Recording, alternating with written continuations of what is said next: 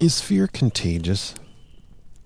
And can a fear be greater than some of its parts?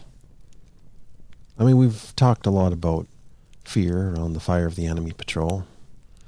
The reason we've talked about it so much is the way society's going. Uh, people are becoming more and more controlled. And we've talked about how fear is a tool that's used to control people.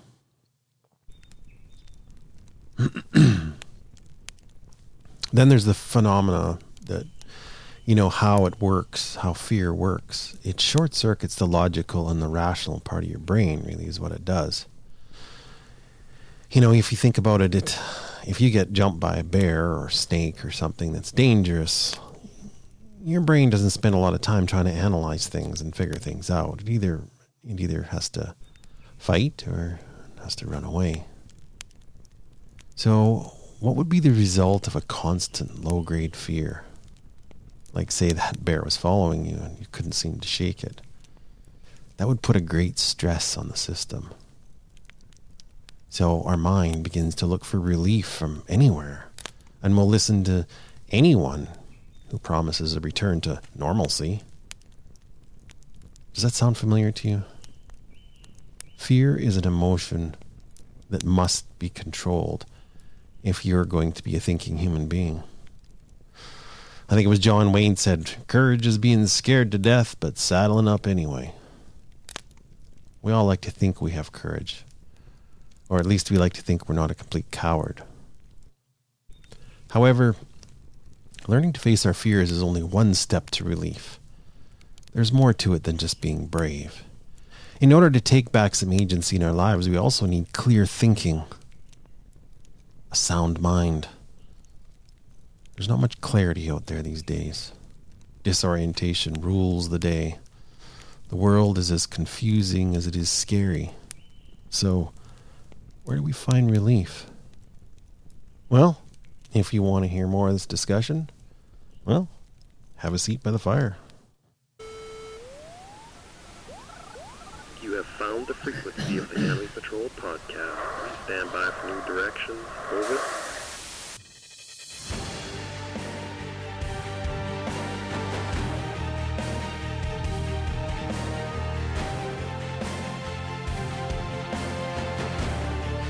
All right, welcome to the Fire of the Enemy Patrol. I am the Anomic Ranger, your very own reality scout. See, the way it works is your scout, I give you information you can use as you move ahead in this adventure called life. And I always remind you, you are the general in the campaign. You're the one that organizes things and makes things work. It's you that has to make the ultimate decisions. Your humble reality scout, I just give you the lay of the land. So you can either use my reports in your journey and adventure through life, or you don't. I just tell you what I see. A take it or leave it thing. If you want to know more, you can subscribe so you don't miss one of these reports from the Enemy Patrol. And you can also take a look at my website, anomic ranger dot com. And if you want to send me an email or need to get a hold of me, you can either do it through the contact portion of my website, or you can send me a direct email to enemy patrol h q at yahoo dot com. And um, I try and get to all the emails, but as you've probably noticed, my ability to put out both my writing and this wonderful podcast called The Enemy Patrol has been dropping lately. It just... Um, different job, more to do. I haven't been sitting on the couch, but um, I'm going to try and at least put something out twice a month. That's my goal anyway. And I will endeavor to persevere. Anyway, if you like what I write or you like listening to these podcasts, well, wherever you listen to it, give me a good rating. Um, subscribe, like I said before, put a comment in there, but most importantly, share with a friend. And I can't stress how I put more importance on that than anything. Because I do this, I don't get paid to do this. I enjoy doing this. I enjoy sitting around the fire talking. And I do it because if I can help just a few people, just kind of get things figured out a little bit in life.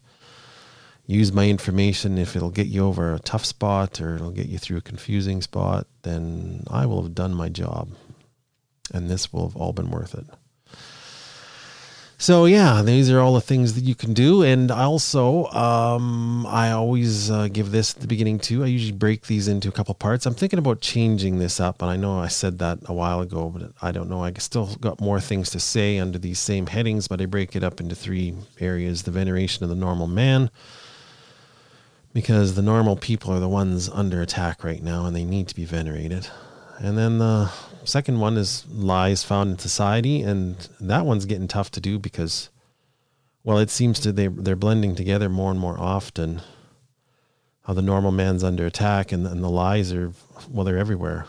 There, there's so many lies, it's almost like it would be maybe more interesting to do one on the any truth you can find in society because the lies are so abundant. But anyway, we were talking about uh, confusion and fear and how they go together.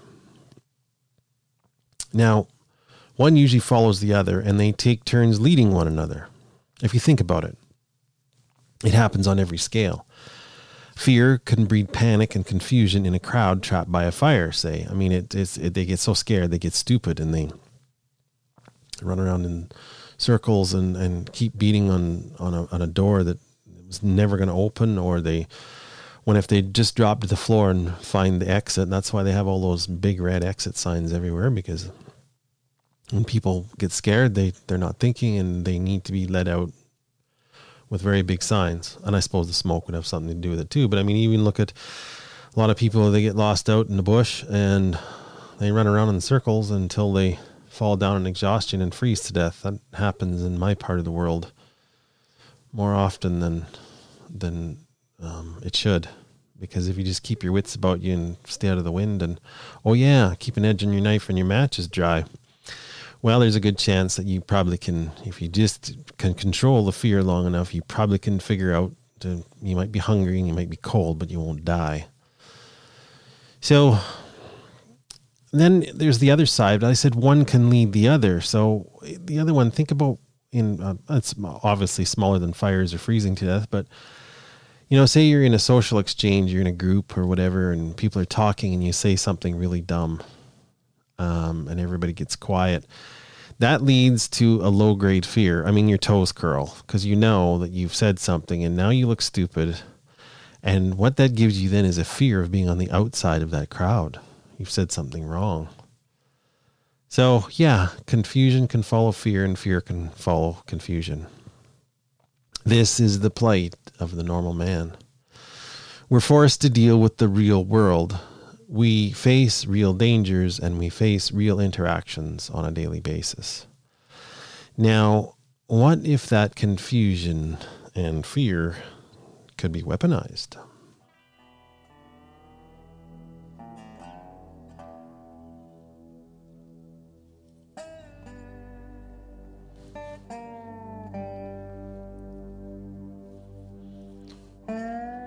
Let's think about what the normal men throughout history have done when they've done extraordinary things. You read about how everyday normal men marched by the hundreds of thousands to be ground up in World War One. They would argue whether that was confusion or bravery, or whether that was the right thing to do, but by golly, you certainly can't say that they were not brave men. Normal men have went against the odds to design and build great engineering marvels. I remember one time I visited the Hoover Dam and, and looked at pictures and, and what men did, you know, hanging on the sides of those rocks, and how many men died falling in the concrete. And it was a very dangerous endeavor, but by golly, they tamed the forces of nature.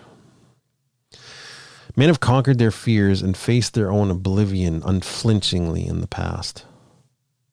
But this is only when they believed in the struggle and possible death, believed in why they were doing it. They just looked at the odds and they looked at the chances and they said, I got to do what I got to do. And they went and did it. You think about a, a seventeenth century sailor on those big tall ships, or maybe eighteenth century. Let's make them bigger and taller. He just had a job to do, yet he faced death in the middle of the night, reefing sails up while standing on an ice-covered spar way high up in the rigging, and the ship would sway in the storm and the rigging would go out over one side of the ship and then out the other side of the ship. And meanwhile, he had to pull sail up and tie it off so that it, the wind didn't rip it into pieces. He usually pulled his fingernails off in the process trying to reef the frozen canvas. You know, the, the world was simple then. There was no mental dissent. He had a job to do. He had to save his ship. And he was judged by the job that he did. And if he died doing a good job, then, well, people would say, well, he he was a good man. He was a good sailor. He was a good miner. He was a good soldier. But the world was simple then. His call to personal responsibility was on his plate. That's what he did. So what are we to make of our society today that's so fractured in belief? I mean, if they could get by those troublesome times and do those dangerous things and move ahead in believing that what they were doing was important, wouldn't you say a society today that supposedly is made safer and better and and everything, don't don't you think that we would be not so fractured in our belief? Just think about it this way. What if it was engineered to be that way? A con job. Fear and confusion are cousins, and they probably work the same. So fear and confusion will hold some of the same attributes. So let's let's explore that a little bit deeper. Like I said in my intro, fear can be contagious. You know, if, if a group starts to get scared, they they become they, they make each other frightened. Everybody's seen that before. I mean, let's face it. You know, you, you've seen people watching a horror movie, or you've, you know, seen around a campfire and, and, and somebody starts telling ghost stories and a few people get scared and then more people get scared and yeah, it's contagious. How about what I said earlier about it being larger than the sum of its parts? You know, there's, there's this little thing and that little thing and something else you're not sure about. The uncanny begins to take over and fear can grow due to an unknown. So does that mean that fear can blot out knowing things? Well, stick around because I'm going to tell a story. I even gave it a name. It's called Ranger's Raw Fear at Otter Creek. And you're going to want to stick around for that one.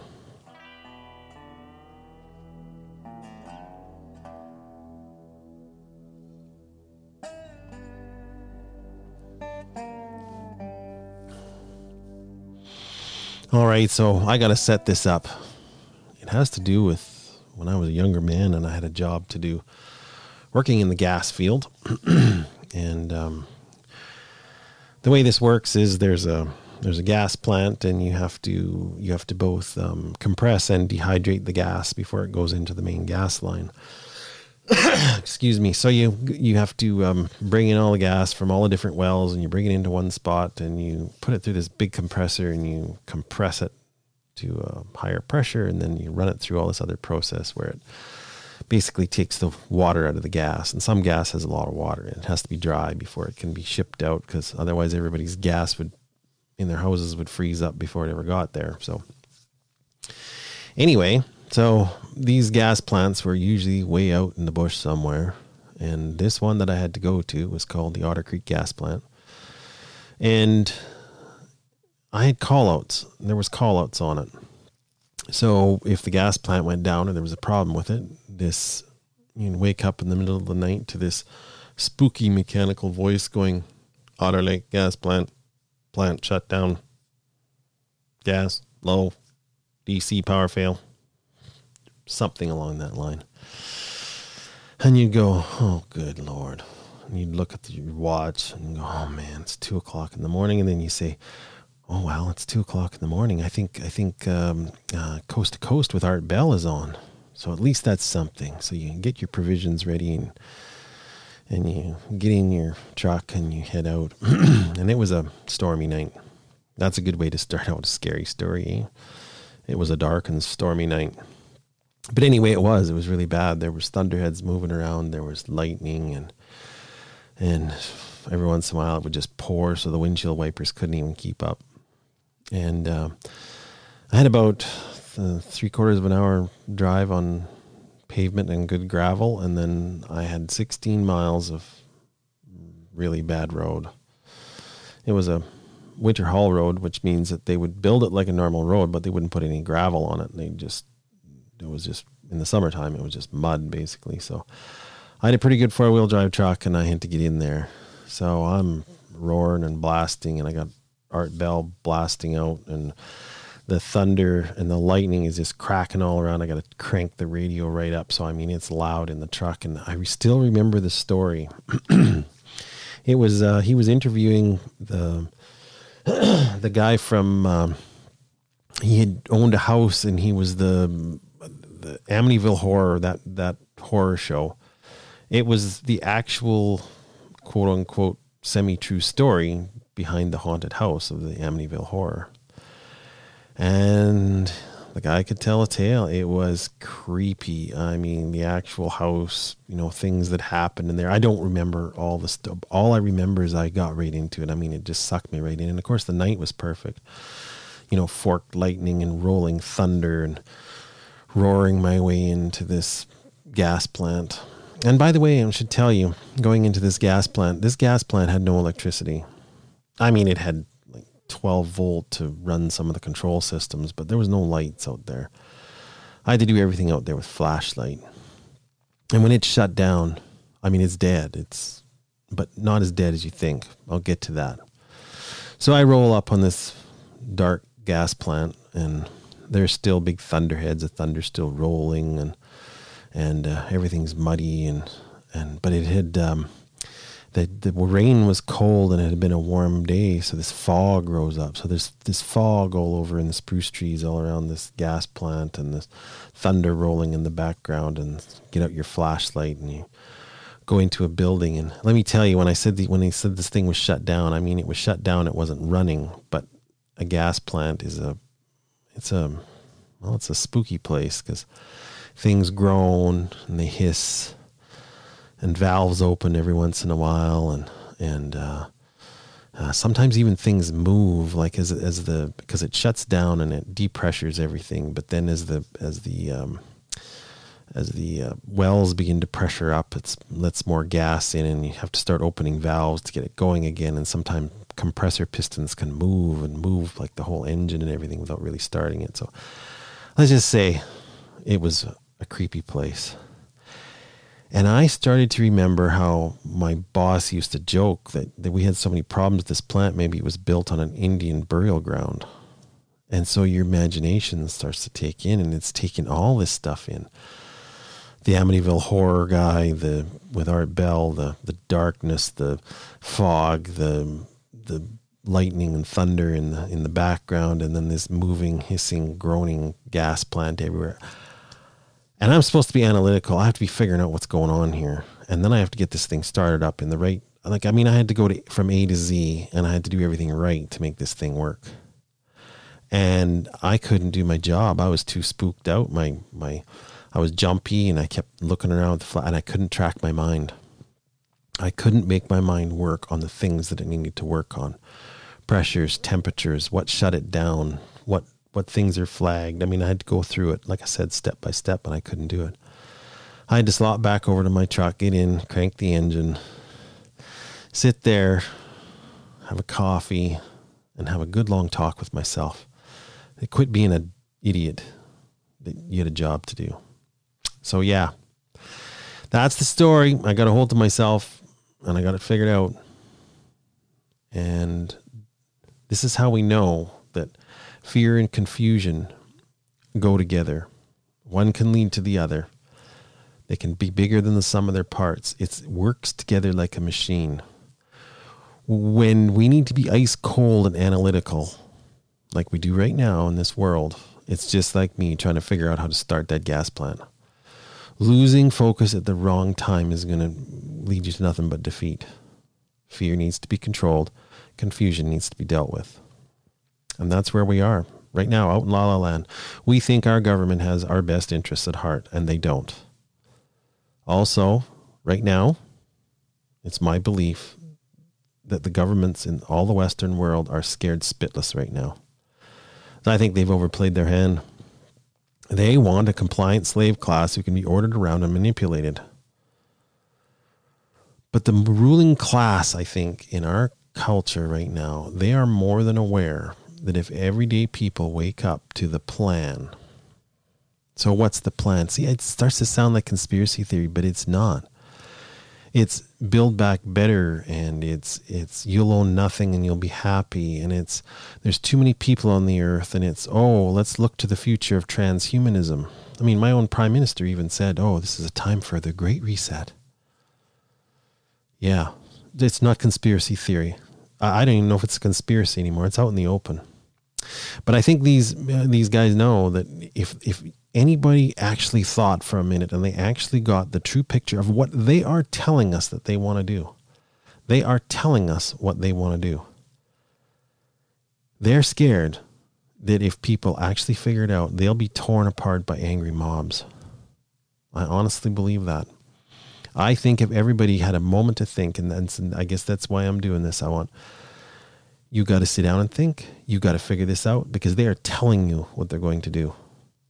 And if you follow it down and you just don't sit back and go, oh, well, it's the government, they'll figure it out. No, let the big brains figure it out. It's like, no, they figured it out for you. So the bottom line is, how do they do it? Well, what they do is they have a constantly changing narrative right now. And that is causing confusion. Like, you wonder, like, oh, governments are idiots, and, you know, and there's all that stuff in the news about what Biden is doing this, and, oh, he's so stupid, and blah, blah, blah, blah, blah. No, I don't believe it. No, I mean, I mean, I don't think Biden's, I, I don't think he's hardly even there, but the people that, whoever's got their hand up his backside making his mouth move, they've got it figured out. And I don't think there's a move that they're making right now. I'm not saying they don't make mistakes, because I think they've made a mistake just in how fast they're trying to push this. But anyway, this constantly, this constant confusion is creating its own fear. It be, it, this is becoming increasingly scary. And that puts in, excuse me, that puts in the everyday Joe a craving for somebody to take charge. I think it was um, H L Mencken. Is that how you say his name? M E N C K E N Mencken? Anyway, H L Mencken said, the whole aim of practical politics is to keep the populace alarmed and hence clamors to be led to safety by menacing it with an endless series of hobgoblins, all of them imaginary. This tension causes people to become angry, even violent, to anyone who questions the narrative of the problem solvers. And we've seen that. I mean, you get one person going, oh, that Fauci, he's full of crap. And somebody else is all angry and like, oh, what makes you so smart? Because they, they want Fauci to figure it out. They want to go back to normal. They want life to go back to the way it was. So where does this leave the normal man who's craving normalcy?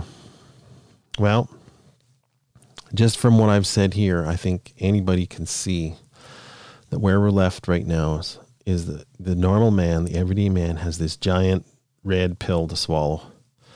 I know the red pill has been used to death. At first I had a, I just, in my notes, I won't, I just read a giant pill, but you may as well make it red, and then there'll be some segment of society that knows what I'm talking about.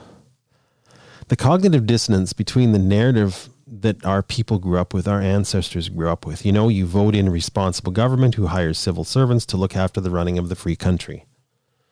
That's the way it was supposed to work. That was the mandate. And most people to this day, to this very day, even all the stuff that's come out, you know, about a bad government or about, about, um, well, I mean, they, they believe in drug companies, even though, I mean, when was the thalidomide thing? The thalidomide babies, that was in the sixties. Well, they, they just, oh, that was an anomaly. Yeah, but it doesn't matter if it was an anomaly. Look at how it was handled for so long. And that's, that's just one story.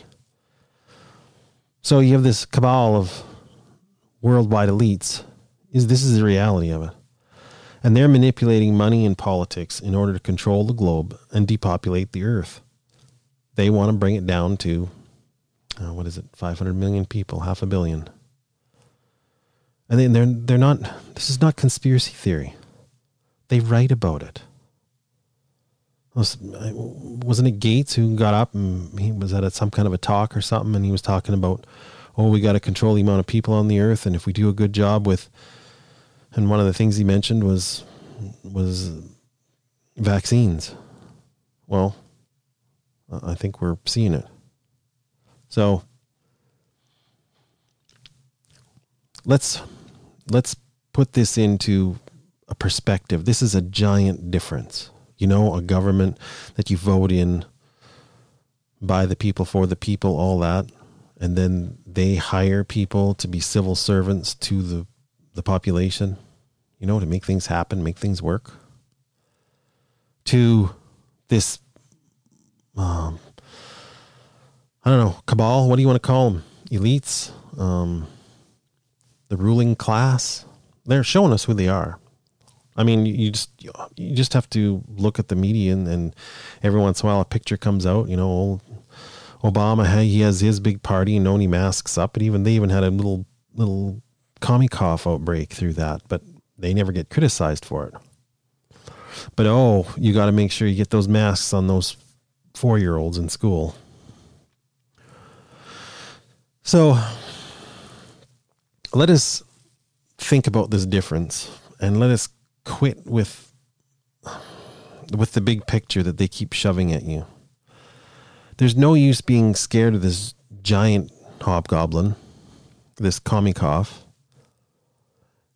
when it's being used as a tool to, and it's a small thing, and it's being used as a tool to control you, to keep you scared and to keep you confused. They keep changing the game.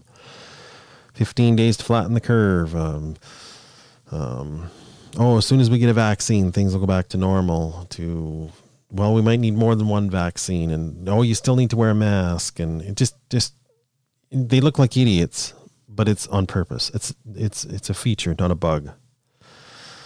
So one way to assuage your fear is a lot like how I had to calm myself out in the darkness of the horror of Otter Creek Gas Plant. I had to sit down and pick apart and differentiate reality, what was really going on, from emotion. And the emotion had been caused by all those myriad of little lies, even the story about, well, from Art Bell and, and Indian burial grounds. And, and I had to separate all that out from just the fog and the thunder, and the, it just, it was just creepy. So I had to pick up all this apart, remove the emotion, get my head on straight. And lest you think that, uh, I mean, the thunder was real, and the the the fog was real, and the and the dark gas plant and running around with a flashlight trying to figure things out, that was real. That's really spooky. Never mind ghosts or hobgoblins. I mean, if I didn't have my wits about me, right, and, and didn't do the flashlight right, you never know. I might have blown myself up or something, but probably not. There's a lot of safety stuff on those. But anyway, let me just tell you, this is a real disease. It really does kill people. But the reality is not measuring up to the hype. And if you can study it and look at it, look at the numbers, look at the average age of people that have died, look at the whole P C R test and what a silly thing that was. And and then you compare that to our, our yearly flu season. Some seasons are worse than others. You get a flu that goes through and people die. And the drug companies rush around and make in- injections, you know, vaccines for that will get you flu shot. And they're notoriously ineffective. I don't, I don't remember what the actual numbers are. You can go and look it up, but usually they get it wrong. But none of this is a fundamental, or none of this is an excuse to make big fundamental changes to our society, and that's what they're using. That's they're using this hobgoblin of, of the commie cough, the uh, flu Manchu, whatever you want to call it. So we got to start thinking about this in our minds, like it's a bad flu. Like, wash your hands, avoid crowded areas when there's an outbreak, um, keep your health in shape, you know, diet, lose some weight, um, take your vitamins, get some exercise, get fresh air, get some sunshine. Keep your body healthy. You know, when you think about it, and this is a bit of a rabbit trail, but I'm going to go down it anyway. If you think about it, um, I remember, I, I think we've gotten sloppy as a society with our hygiene. I, I guess that's what I want to say. And I'll back it up with this story. As this thing broke out with this whole, you know, commie cough, uh, Chi-Com flu, I was sitting around talking to my wife, and and her mother was there, and we started talking about how the older people, like um, my mother-in-law remembered her mom. And I remember my grandma and, and, and the, this, this, this old grandma culture and all their fastidiousness about cleanliness. I mean, wash your hands. You wash your hands before dinner and you wash your hands after dinner. And, you know, and all the rigorous cleaning, they would scrub and scrub and scrub and, and, and cans of Lysol spray. I mean, they were everywhere. They were in the bathroom and they were under the sinks. And it's like you scrubbed surfaces and, and you kept things clean. And then we talked about like older hospitals, you know, they had t- white tile floors and, and white enamel metal, um, or chrome or, or something like, like metal, and everything was white. It was a sterile environment. There was a reason for that. It's because you could go through and you could scrub that and there would be nothing left for bacteria to live on. You know, and people started thinking that, oh, we got to advance. We're going to make hospitals better. And so they started, you know, low lighting and carpets and comfortable chairs and rubber plants and magazines and pictures on the wall. And, and it's, it's nice. I mean, it's a lot more relaxing, you know, as compared to, I remember the old hospitals. You know, they echoed. There was hardly anything in there. Everything could be sprayed and scrubbed with a big brush. But they also have done studies in hospitals and find out that those places are like, they're like germ sponges. They're nasty, dirty, because the only way to clean something like that is you'd have to steam clean everything. I can just imagine a hospital pulling money out of their budget to steam clean the rubber plants. Anyway, I believe that all this stuff was fallout from the Spanish flu, because we started going through the generations. The Spanish flu was what, nineteen eighteen, I think. And so my grandmother would have been trained by her mother, who went through that time period and all those people, you know, dying from the Spanish flu. And that was the big thing was, yeah, it was, they got into masks for a while, but they soon figured out that those didn't help. I don't know why we're back into it again. Fauci himself wrote an article about how a lot of the people with lung problems during the Spanish flu was due to mask wearing. But for sure, they, boy, they learned how to scrub stuff. I mean, they were going to get rid of every germ and every virus just by spraying it down with bleach and Lysol and Pine Sol and all the rest of it. So I think we have to look at this and we have to say, you know, this is what it is. This is always going to be around. You know, you do what you can do. You wash your hands when you come out of the bathroom and you, you know, make sure you throw your snot rags away and, and you... you know, cough into your elbow. It's all fine. I mean, even just for spreading just regular infection, stay, try and be cleaner. But quit thinking that some government mask mandate or rounding up the unvaxxed or, you know, coming up with flu shot or shot after shot, because now they're talking about, oh, the first two aren't even going to do it. We're going to have to keep giving you boosters. Like they want to keep sticking those needles in you and draining you of health and cash until you're dead. I mean, that's, to me, that's what it looks like. And I hope that these people that believed in the vaccines, when they hear that they're going to have to take a booster, some are even saying maybe every three months if, you know, if a new variant comes out. Well, there's a lot of Greek letters left in the alphabet for all their variants. So I, it, it just, none of this is going to make this boogeyman go away. It's here now. It's here to stay. So it's time to find some courage long enough to think this through. So, bad flu, or do you want a to- totalitarian world dictatorship be- bent on depopulation and control? I mean, really, think about it. And they said it. You will own nothing and you will be happy. So if you own anything, I mean, I even I read the article. Go go read about it. You won't even own a toaster. You will put in to borrow a toaster. Yeah. Yeah, I, I, I think it's... I think it's time everybody just gets over this already and figures out where to draw their line in the sand. And I think it's also time to move along here. I think it's time that we should take a look at the lies found in society, as if we haven't been talking about lies all along.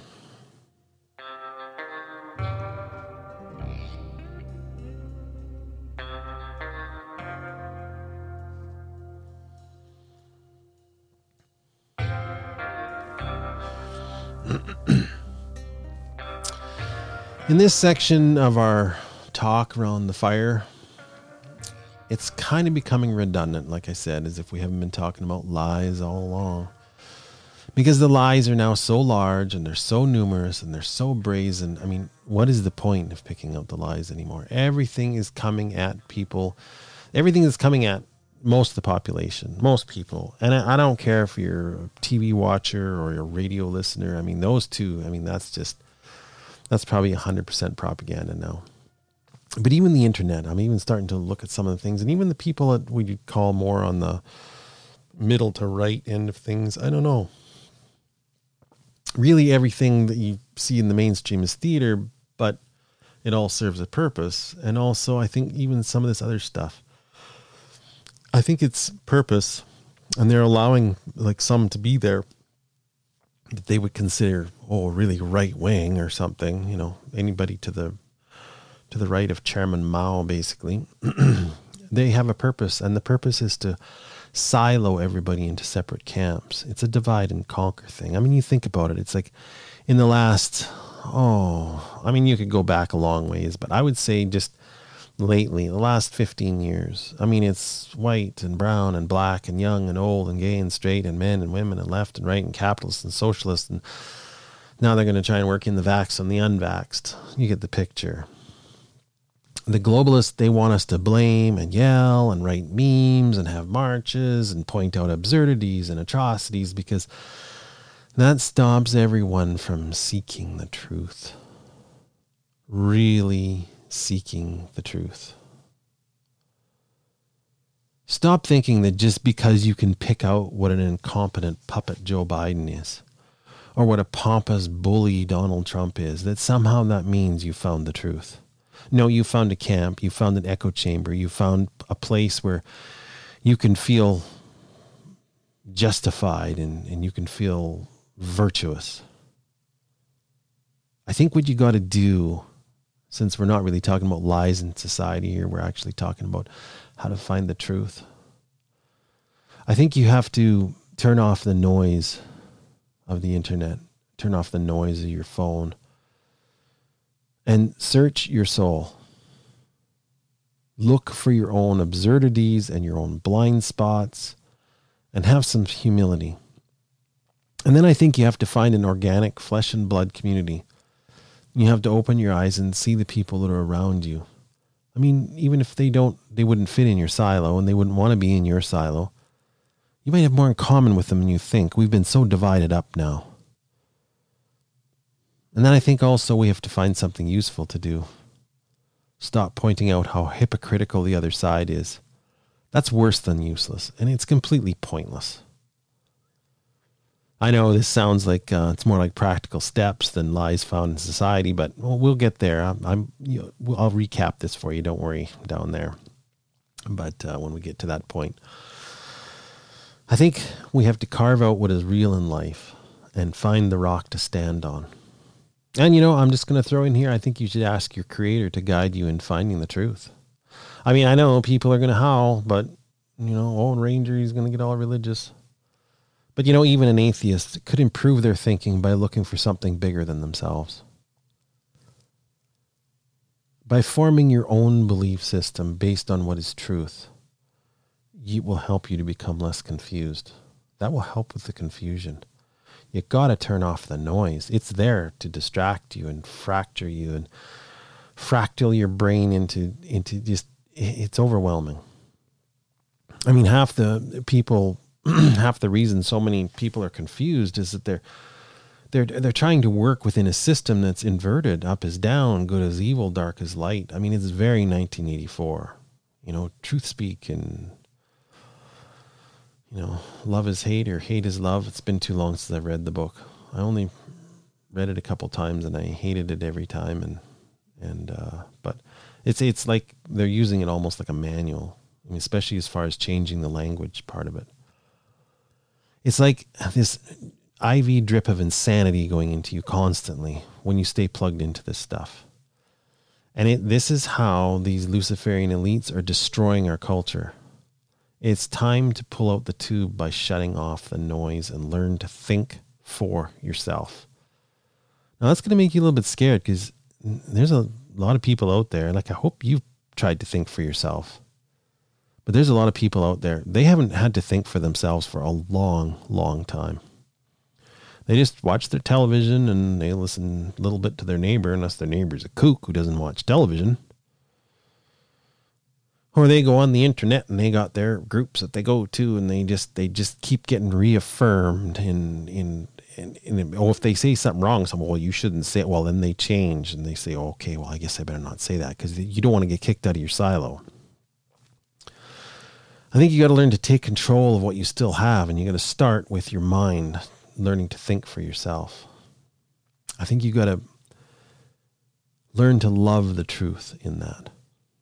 Learn to love. Learn to love the people around you. Even the batty ones can show you some truth. I mean, watch out for the dangerous ones. I'm not talking about sitting around singing Kumbaya. That went by the wayside with the sixties generation. They didn't even follow it. I think you got to learn to love good food and sunshine and music and beauty and on and on and on. There are so many things out there to love. And you can still do that at this point. But if you don't start right now thinking for yourself and, and learning to look at things in a different way, then you might end up in the end even defending those simple things that you used to love.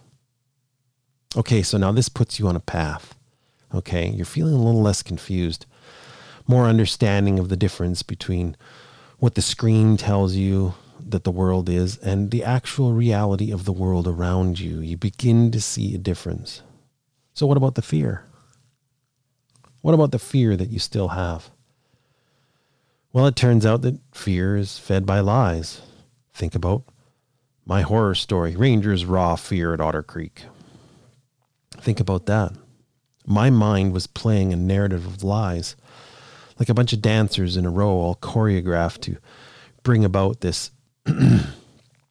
almost breakdown of my thinking, really.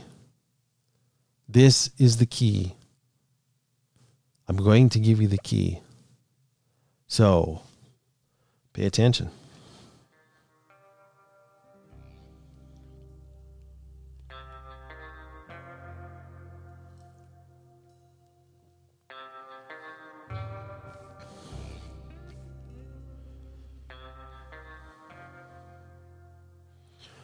What if I lose my job? What if nobody accepts me? What if I'm all alone? What if I get arrested? What if I get fined? What if nobody accepts me? What if I get jailed? What if I get shot? What if I get loaded into a cattle car? Now, I won't say that everybody's mind goes all to those places, but it could. This is what goes through your head when you think about standing up against these lies, this giant wave of narrative that just comes crashing down and has so many people held in its thrall. This is what your mind thinks about. I'm going to have to go against the flood. I'm going to have to go against the narrative. I'm going to have to go against what my doctor tells me. I'm going to have to go against what my boss tells me. I might even have to go against what my mother tells me. And on and on and on. Now, I'm not saying that if you stand up, you might lose your job. You might end up kicked out of your silo and all alone. These things are possibilities. But are they all true? All at once? Right now? See, you're fearing a possible future, just like a possible disease. And well, I was thinking about a possible paranormal intervention of Indian ghosts manipulating a gas plant to wrap its pipes around me and pull me into the earth, or whatever it was I was jumping about. It's the same thing. I mean, look at what you've given up already fighting just the possibility of getting a disease. A disease with a ninety-nine point eight seven percent possibility of getting through it with nothing. Look at what's been taken away from you already. They're putting masks on children. They're putting people in jail. They're pepper spraying teenage girls. They're, they're knocking pregnant women to the ground and handcuffing them.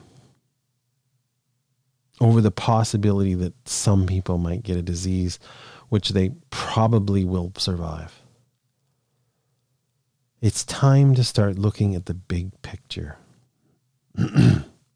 And maybe the biggest picture we got to look at is that God is truth and Satan is the father of lies. Maybe it's time we got looking at the fact that God doesn't give us a spirit of fear, but power and love and a sound mind. And perfect love casts out fear. So like I said, learn to love your life. Learn to love your freedom. Learn to love your friends and your family and your God. And the fear will be cast out. There will be some who will howl, this is getting too religious. Well, surprise, the other lying side went spiritual a long time ago. You don't think that science hasn't become religious? The masks don't work. I've read four reports, and they come from places like M I T and Johns Hopkins and places like that. They don't work. They're forcing people to wear them as a symbol. You know, and I've heard people say something like, well, if there's just the possibility that it might, it's like, no, no. If you really looked at numbers and you believed something that silly, you would never get in a vehicle again, because the odds of you dying in a traffic accident are astronomical compared to this. So that's like saying, well, I'm not get, gonna get in a car because there's a three percent chance I'll end up in a pileup. You know, when the numbers get that down that low, you don't make decisions based on those numbers. You make those decisions on the fact that you are not going to put a mask on my child. I do not want to live in a world where my toddler grows up never seeing the bottom half of people's faces, hardly ever.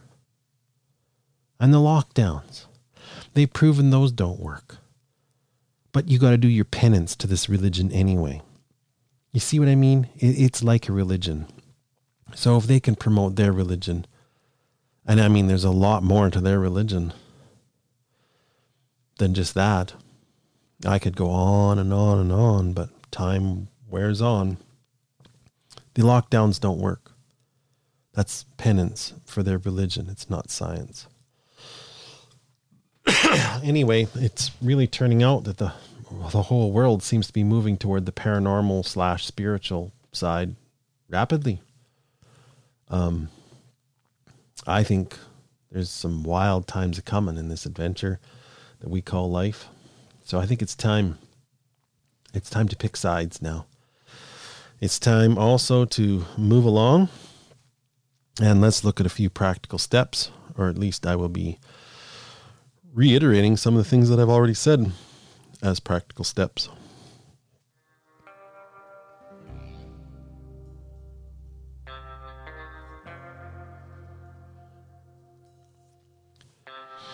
All right, usually I started this one out, and I'm sorry if it disappoints you. I usually start out with the couch speech, you know, that thing when I was told as a kid, get up off the couch and get outside and get the stink blown off. You're not going to learn nothing watching that. Well, I did it anyway, but that's pretty much what it was. And I would always give this because, you know, when I started this podcast, when Old Ranger first started giving everybody these, uh, this reality scout information, it was like, the world's going to change here really quick and you better get moving.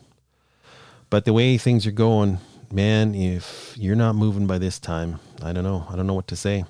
Unplugging from the screens and getting away from the boob tube is vitally important, though, for your sanity now. Literally, it's not just the wasting the time issue of it. Now it's you plugged into that, they've got you. I mean, some of these practical steps I've already, like I said, I've already kind of sprinkled into the whole talk. So let's review them, and then I'll maybe add a couple more.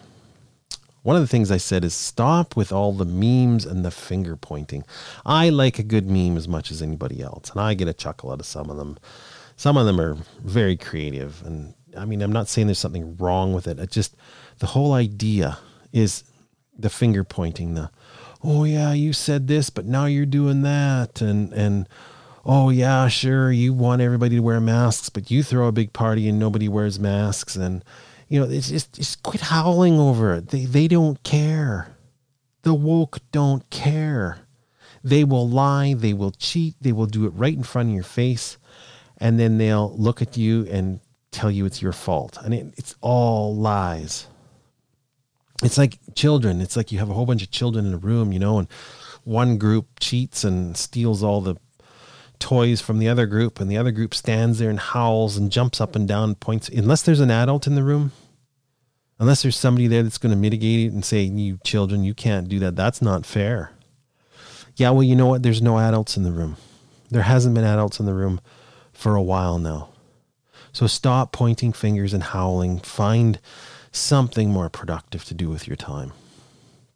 All right, let's look at another one where I said find an organic culture that you can connect with. And what I mean by that is I know it's nice to be online, and I'm doing this podcast online, and I put my my writing online, and and I get emails from people, and I understand the concept of finding like-minded people on the internet. I'm not saying there's anything wrong with it.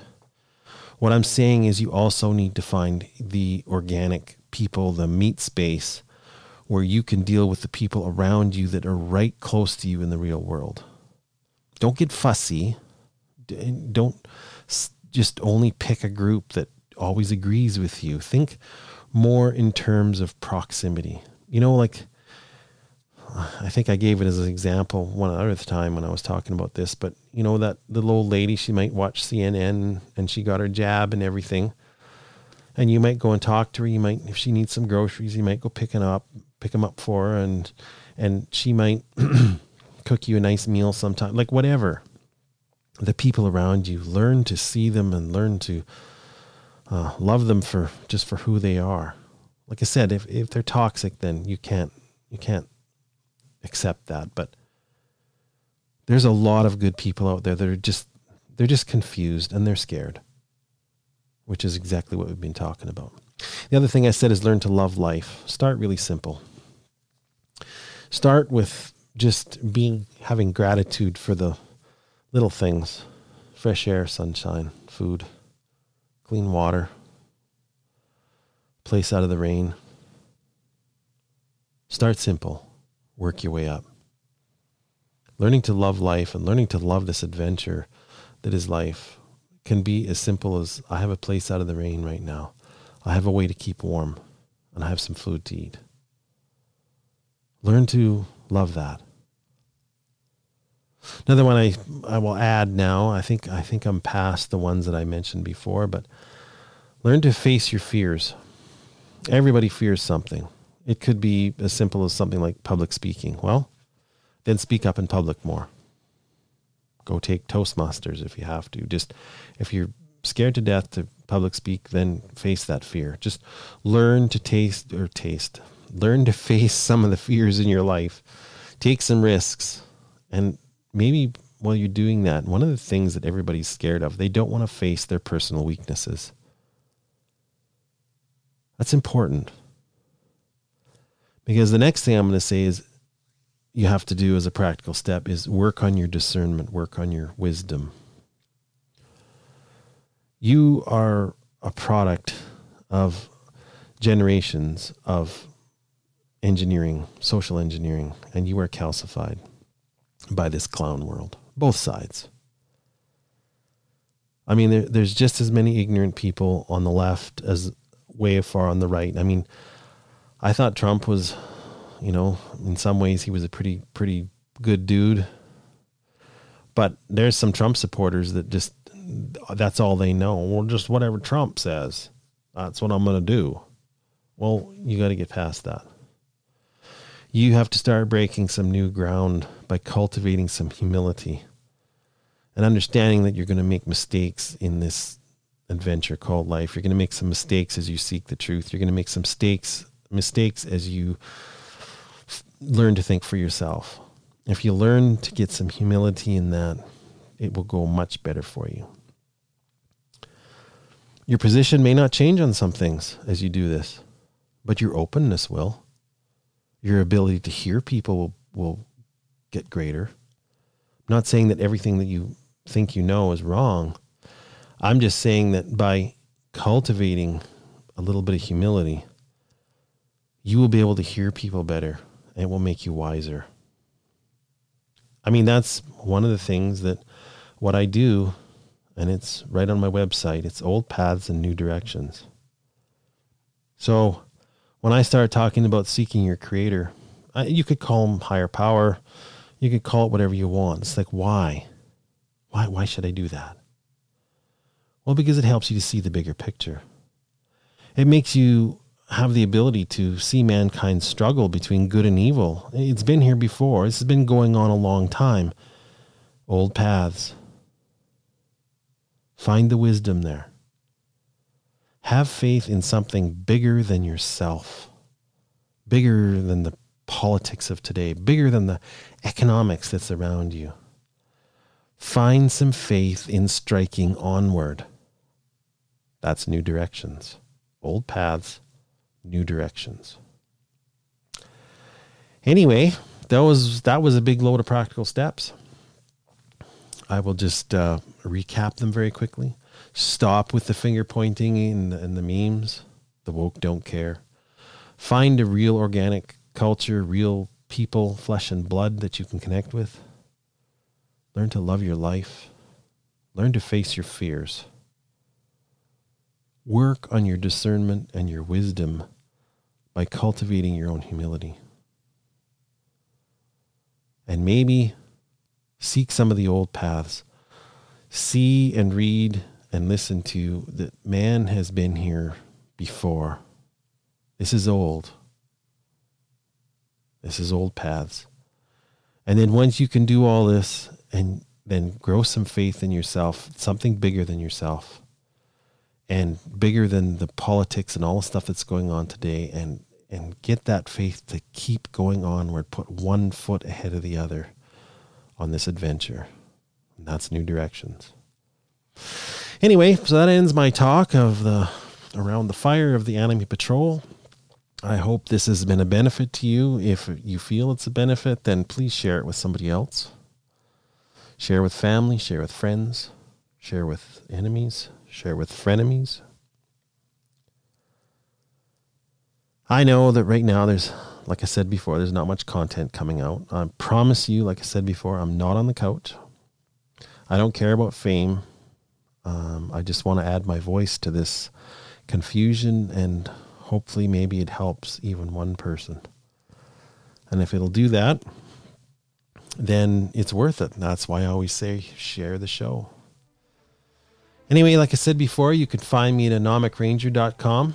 You can send me an email to enemy patrol h q at yahoo dot com. And don't forget, until we meet again, keep an edge on your knife and your match is dry, because life is a one-time adventure and you gotta learn to live it that way. So, vea con Dios, eh?